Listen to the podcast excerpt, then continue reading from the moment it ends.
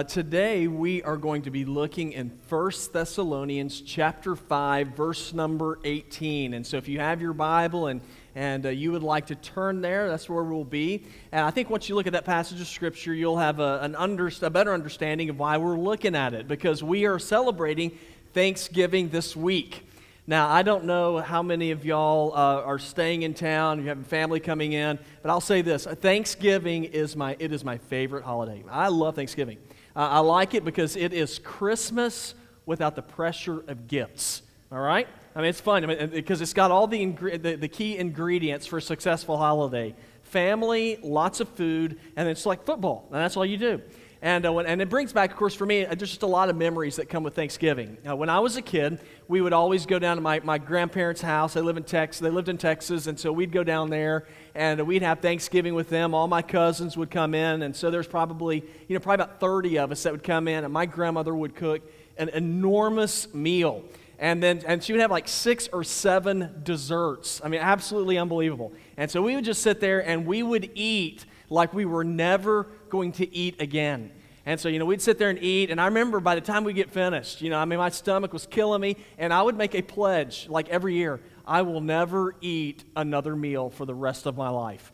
And so, you know, we'd eat. And then after that, of course, you watch football and then you fall asleep watching football. And then something strange would happen. You know, I'd, I'd wake up and then I would find myself, you know, in the evening kind of walking back into the kitchen you know, just sort of graze and looking for some things to eat again. I don't know how that happens, but I would always break my promises about never eating again within just a few hours of having the biggest meal of my life. Now, I like Thanksgiving for those reasons, but it's also it is a great reminder to us as we celebrate Thanksgiving that we ought to look back and reflect on the blessings that, that we've been given throughout the year. And, and, I know that there are people in our church, and you've had, you, you've had a great year. I mean, I know some of you, and your job's gone really well, and you've gotten a promotion, and there, there are others of you, and you know, you've, uh, you, you know, you've raised your kids. And now it's time for them to, to go off to college. And I know, you know, on, on the outside you're really sad, but on the inside you're like, yes, they're gone. And so, you know, you have all these things to be, to be grateful for and thankful for. But I know there's another side to the story as well. Now, I know that there are people that are in the church. I know people who, who have struggled in their jobs. I know that there are, are companies that are looking to lay off, and so there's some uncertainty there. Um, I know that others that, that you've lost loved ones this year. And so, as we celebrate Thanksgiving, I mean, it can be one of those things where you look at it and you're like, man, I don't really think I'm going to enjoy this holiday. Yeah, because I really don't know what I have to be thankful for. Well, that's why when I look in our passage of Scripture today, I find it to be an interesting passage of Scripture because what we discover is that regardless of what our circumstances are, the Apostle Paul wrote this letter and he told believers that regardless of circumstances, we have been called to be thankful. And so I just thought it was appropriate for, appropriate for us as we are celebrating Thanksgiving this week to, to look in 1 Thessalonians chapter 5 and just simply in one verse, in verse number 18. Now, last week we looked at 1 Thessalonians chapter 4 and we talked about living in light of the end. And so this week we are talking about living with thanksgiving. And as I shared last week, when Paul wrote this letter, it was to a, a group of Christians or a church that was in northern Greece. It's in Thessalonica. It's called Thessaloniki today. It's still a town. But during this time, it had about 200,000 people that lived there. And Paul's ministry, if you read about him, it's a really interesting guy. I mean, he would go around starting churches all over, really all over the ancient world. And this is one of the this is one of the cities where he went. He started a church. He was there for a while and then he left. Well, after he left, there were people who actually they, they became Christians. They became followers of Jesus. And this may be shocking to you, but not everybody was excited about that. And this was a very, this was a very pagan town. And so there's a lot of things that were affected when people became Christians. I mean, one of the things that happens when people became Christians, it, it did, it affected the economy. Uh, because a lot of these places would sell, they would sell statues of gods for people to worship. Well, when people became Christians, guess what they quit buying? And they quit buying those little statues. So it didn't really, it was not exactly a great thing for the economy for people to start becoming Christians. And so what was going on in, in Thessalonica was that the Christians started being persecuted severely because of their faith. So Paul wrote this letter. And he said, I know, I know that whenever it's difficult, that one of the hardest things to do is to be thankful. He said, But I want to remind you of something. I want to remind you that God has called you, regardless of your circumstances, to be a people who are thankful. And he says that whenever you become a follower of Jesus, that there are some, some levels of, of, uh, of thanksgiving that you ought to have in your life. And I believe the same thing is true for us. If you've been touched by Jesus, guys, you have every reason to be thankful. And I'm not saying it's easy, but we have every reason to be thankful regardless of our circumstances. I just want to share with you a few different levels of thanksgiving that, that, that I see that, that need to be in my life, and I believe ought to be in your life as well. And the, the first level of thanksgiving that we ought to have is we ought to have an attitude of gratitude. That, that ought to be our basic attitude in life, that we are a thankful people. Um, if you look in verse number 18, Paul wrote this He said, Give thanks in everything for this is God's will for you in Christ Jesus. I'd say one of the biggest questions that, that I'm asked over and over again by people is this What is God's will for my life? You ever wonder that? You know, what is, what is God's will for your life? Now, I've, I've, there's a lot of times when I ask that question God, what is it you want me to do? And it would be really neat if God would tell me, you know, like audibly or, you know, send me a letter and say, Eric, this is exactly what I want you to do. And I would, I, now that would scare me, you know, just being honest with you, but at least I'd be like, well, I know exactly what he wants me to do. Well, did you know that in our text today, you can know exactly what God's will is for your life? You know what it is? Verse 18 again, he tells us, give thanks in everything. It says, for this is God's will for you. So, what's God's will for your life? Real simple to be thankful. To be thankful. So, well, what about whenever things aren't all that good? Well, the psalmist wrote this. He said, I will bless the Lord at all times. You know what all times means? It means good times, and it also means bad times. Now, I know that we, we, are, we are very good, we're very perceptive whenever we have bad times. You know, you know, you know when you have a bad day. I'm sure I could ask one of y'all, say, have any of y'all ever had a bad day before? And I, I, most people, you'd raise your hand. I'd say, well, tell me about it. And pro- I'm not going to do this because I know some of you could stand up and you could give like a 30 minute testimony of a really bad day that you've had. Now, now we all know, I, I can tell you a bad day, so we know exactly what a bad day is. Uh, let me give you an example of a bad day. And I've, I love this story. This, uh, there was a guy, a young man in Utah and he was lying in bed. He was in college, and he was in his um, apartment, and he was sound asleep when he felt something like dripping on his head, which is never a good sign. And so he opens up his eyes, and he looks up, and there's a leak in his ceiling. Well, he swings his feet over the side of the bed to stand up. When he does, his feet hit the ground, and they splash. Okay, not good. This has been going on for a while. And so he gets real nervous. He jumps up. He runs over, grabs the phone, calls his landlord, tells him what's going on. Landlord says, I'll try to get there as soon as I can. He says, Go out and see if you can get a dry vac and start trying to get some of that water up. So he's like, All right. So he hangs up the phone. He gets dressed. He runs out. He goes to his car, and his car is gone. It's been stolen. And so he's like, Oh my gosh. Well, he's in college. And so he remembers, I almost had no gas in it so I know they couldn't have gotten far. He runs around the corner, and sure enough, there's this car sitting there. It's been abandoned. Well, he, he has to get some friends, of course, he doesn't have any gas. I have to shove it up a hill back where it was. He gets a little can of gas from one of his friends. He fills it up as much as he can, and then he all of a sudden remembers he has ROTC graduation that day. He's like, man, I got to hurry or I'm going to be late. So he gets in his trunk, he grabs a bayonet, throws in the front seat, runs back into his apartment, changes into his uniform, gets ready to head back out, but he can't get his door open because it's swelled shut. So now he's a prisoner in his apartment. He's sitting there, you know, yanking on the door. He starts screaming for help. His neighbor comes over, kicks the door in for him. He runs into his car, jumps into the front seat, forgetting that his bayonet is in the front seat. And he lands on it and stabs himself in the posterior. Okay, so what happens? He ends up in the hospital, and the doctor's talking to him about how in the world, how in the world did you get stabbed in the in the behind? And so the guy tells him the story, and he says, "What was going on?" And here's what he said. He said, "I think God was just trying to kill me, but He kept on missing." Now, I don't know about y'all, but I say that qualifies as a bad day. Now, now some of you might say, I understand that. Now, if you had a better story than that, let me know because I'll use it next time I preach. But, but we all know what bad days are like.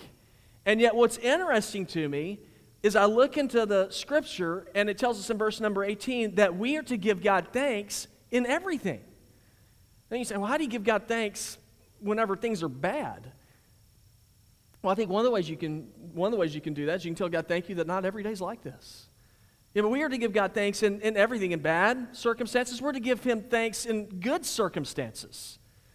You know, in the book of Luke, there's a story of 10 lepers. And it's a horrible, you know, horrible disease. It's a wasting disease. And they were shunned from the rest of the city. They had to walk around yelling out to people that they were unclean. And they happened to come by Jesus and they call out for healing. And Jesus heals every one of those men. You might remember the story. And they were rejoicing and they, and they go away. But do y'all remember how many came back to tell Jesus thank you? Just one. Now they were all ecstatic. They were all they were all grateful, but only one came back to tell God, "Thank you for your deliverance. God, thank you for your healing." And the Bible says, I mean, we think that it's hard to give God thanks in bad times. You know what I'm learning? Man, sometimes it's hard for us to give God thanks even in good times. But God calls for thanksgiving from his people. It's interesting to me, the word gratitude has the same root word for grace. And whenever we are grateful, we are reminded that God has extended grace to us. And, and the words think and thank have the same root word. So whenever we take time to think about our lives, we ought to be thankful for how God has worked in us and how God has blessed us. Do you know God loves Thanksgiving? You know, whenever you tell God thank you, that is something you can know that pleases God. You know, I, you like it too. You know, you like it whenever people come to you and tell you thank you for what, what you've done, especially whenever it's unexpected. It is something that is just simply nice to hear. But there is something powerful about having an attitude of gratitude. There was a man named Hans Selye who was the father of stress studies, and here's what, what he wrote. He says, Gratitude produces more positive emotional energy than any other attitude in life. He said, Gratitude, it is the antidote for all negative emotions and experiences in life. Yeah, but being a grateful people, it's something that's powerful something that's uplifting. And, and a part of your life and my life as believers is we ought to have an attitude of gratitude. But another level of thanksgiving that we're called to have in our life is to have an altitude of gratitude. And I'll try to explain what that means, but I want to read you again just to remind you what, what the Lord tells us. He says, Give thanks in everything, for this is God's will for you in Christ Jesus. It is God's will for you and I to have a heart of thanksgiving. Now, why is that? Well, it's because if you have a heart of thanksgiving, it's like you were wearing, it's like you were wearing glasses that have a lens of thanksgiving, and it changes the way you view everything when you view everything with a, with a spirit of thanksgiving. If the circumstances are bad, but you have a grateful spirit, it changes what your circumstances are like, how they're going to affect you.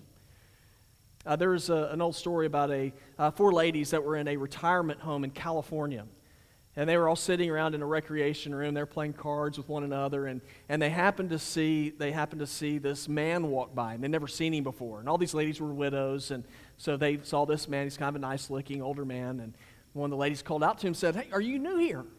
So the man walked over to him. He said, "Yeah, I, I just actually I just moved in today." They said, "Oh well." One of the others said, "Well, where did you where did you move in from?" He said, "I was in San Quentin." And one of the ladies said, well, "That's a prison." How long were you in prison for? He said, I was there for 20 years and just got released. And so, what were you in for? He said, Well, I killed my, my wife. And then they all kind of got quiet, and one of the ladies on the side said, So you're single. now, you know, whenever you have a, whenever you have a positive attitude, you know, sort of changes the way that you view everything. Well, you know, whenever it comes to any situation in life, there's a couple ways we can approach any situation in life. You, you can approach uh, whatever you're facing in life, you can, be, you can be angry, you can gripe, you can groan, or you can look at your circumstances and have a spirit of thanksgiving. You can have a positive outlook. You see, once a Christian once a Christian has been touched by Jesus, it changes everything about his life. You know why? You know why it changes your life? Because of what God's done for you. Let's think about it. whenever, whenever you've been touched by Jesus, He gives forgiveness. When, whenever you've been touched by Jesus, you can know that God has prepared a place for an eternity for His people. So it doesn't matter what circumstances you are facing in your life, those things are guaranteed for you by God. Circumstances, I understand, they can be horrible. I don't enjoy them either. But in the big picture, they just simply last for a short period of time. And so, whenever I have a spirit of gratitude and my perspective is one of gratitude, then, then my, man, my field of vision is much greater because I don't just simply see the narrow negative things that are happening in my life. You know, one thing I've noticed about people who are who are who we consider great people, people who've done great things, I will I will look at them, and one of the things that I notice about them is that they are people who are grateful. And then I, I, look at my own life and I think, you know, so, so many times in my own life, it's very easy for me. I notice that I am constantly adding to my prayer list when I need to actually be constantly adding to my praise list. And I know that's not always easy to be thankful, is it? Yeah, it's not easy to be thankful whenever you're stuck in traffic and you're already 30 minutes late for work. You know, it's not easy to be thankful whenever you have a loved one walk out on you. It's not easy to be thankful whenever a doctor's report isn't what you want it to be. There are times where it just seems like, you know, like, man, it's impossible, impossible for me to give thanks. I have nothing to be thankful for. But let me tell you something. That, that it is God's will, according to verse 18, for you to be a person of thanksgiving. And if it's God's will for you, then this is something we can know. God will never call you and me to do something that he won't empower us to do. In Philippians 4:13 it says I can do all things through Christ who strengthens me. Now if it's God's will for you to give thanks, then God is going to enable you to be able to give thanks. Now just because we give thanks it doesn't mean that our circumstances are going to change. No, don't don't you can't sometimes I try to trick my circumstances, thinking if I'm grateful, then it's going to change my circumstances. That, it doesn't always mean that. But here's what Thanksgiving does Thanksgiving can change what those circumstances can do to you. And that's the, that's the altitude of gratitude. You see, whenever I have a spirit like that, then I begin to see things from God's perspective instead of my own. And so in, in Thanksgiving, there's some levels of Thanksgiving I ought to have. I ought to have an attitude of gratitude, I ought to have an altitude of gratitude, and then this is the last one. I ought to have the latitude of gratitude. And again, in, in verse 18, it says, You give thanks in everything. For this is God's will for you in Christ Jesus. Now, now, latitude is dealing with width. And so, my question is how wide is your spirit of thanksgiving? Because naturally, for me, mine's, it's very, it can be very narrow. When th- good things are happening, I can be grateful. But if things aren't necessarily going my way, then my Thanksgiving sort of stops. That's where griping begins to take over. So, so what, is your, what is your latitude of Thanksgiving? You know, I, I think of an example of the latitude of Thanksgiving. In Acts chapter 16, there's a story about two men named Paul and Silas. Paul's the one who wrote this book, uh, the book of First Thessalonians. And Paul and Silas had been imprisoned for their faith. And so they're thrown into jail. I mean, they've been beaten, they're thrown into jail, you know what they're doing in jail? Acts 16? It says they were singing. They're singing praises to God. So they're sitting there in prison, you know, they're all beat up. And so what they do, they start singing praise songs. These guys are crazy. Okay, it says they're doing this, an earthquake happens. And it says it shakes the ground so much that it blows the prison doors wide open. And then we're told that was, this was in Philippi, the Philippian jailer, later on we learned that he becomes a follower of God. Now he went, so if I saw an earthquake, I think I'd, you know, I'd be right there with them. These guys are singing about Jesus. I'd be like, yeah, I want that too. Okay, that's not, that, that's not what happened. When the earthquake happened, we're told that the Philippian jailer wanted to kill himself. And the reason why was because with Roman soldiers, if you ever lost a prisoner, the penalty was you were to be executed. How'd you like to have that job? I mean, talk about you have to be perfect. So if you ever mess up, you're going to die. And so the, so the gates fly open. The guy's like, these guys are going to run out. I'm going to go ahead and take my own life. But he doesn't do it because what happened? Paul and Silas stayed. They sit there, they're still singing away. Woo, isn't that cool? Earthquake. And they're singing praises to Jesus. And the Philippian jailer comes to them. What is going on? And you know what they did? They told him about Jesus. They stayed because they wanted him to hear about Jesus. Guys, that is an example of the latitude of gratitude. You see, whenever you've been touched by God, you know one thing you want to do? You want to share it with others. You want other people to know about Him. And that's how you can know that you've been touched by Jesus. That is an example of your thanksgiving spirit being large because you want other people to be included in it. Now, there's a, there's a story about a man, he was uh, 80 years old, and he was out, out in his yard, and he was planting trees, little peach trees, I guess like little saplings or something. And, and uh, his neighbor came over to him, he'd known him for a long time, and he walked over to him and said, Bill, what are you doing? So I'm planting peach trees. He said, Bill, you're 80. He said, You're never going to be able to eat a peach off that tree. That's which, you know, the guy was like, Well, thanks. He kind of laughed. He said, That's true. Probably not going to do it. He said, But, you know, I've been eating peaches my whole life. And he said, You know, I just thought that somebody else would like to eat them too. He said, So I just thought I'd kind of pay it forward. Now, now to me, when I saw that story, I was like, yeah, That's an example of the kind of spirit of thanksgiving that moves beyond yourself and you want to share it with others. Paul and Silas, they wanted to share the grace of God with the Philippian jailer. But what about us? You know, we, we live, we are living in a world right now where people are dying for grace, where people are hungry to know that there is hope. You watch the news, man, there's a lot of people don't think there's any hope. Christians, let me tell you something. There is hope in Jesus. There is a life beyond this one. There is a God who can take our sin and he can forgive it and give us a new start. And so that, that is why the spirit of thanksgiving is, is so important. So the question for me and the question for you is do you have a spirit of thanksgiving?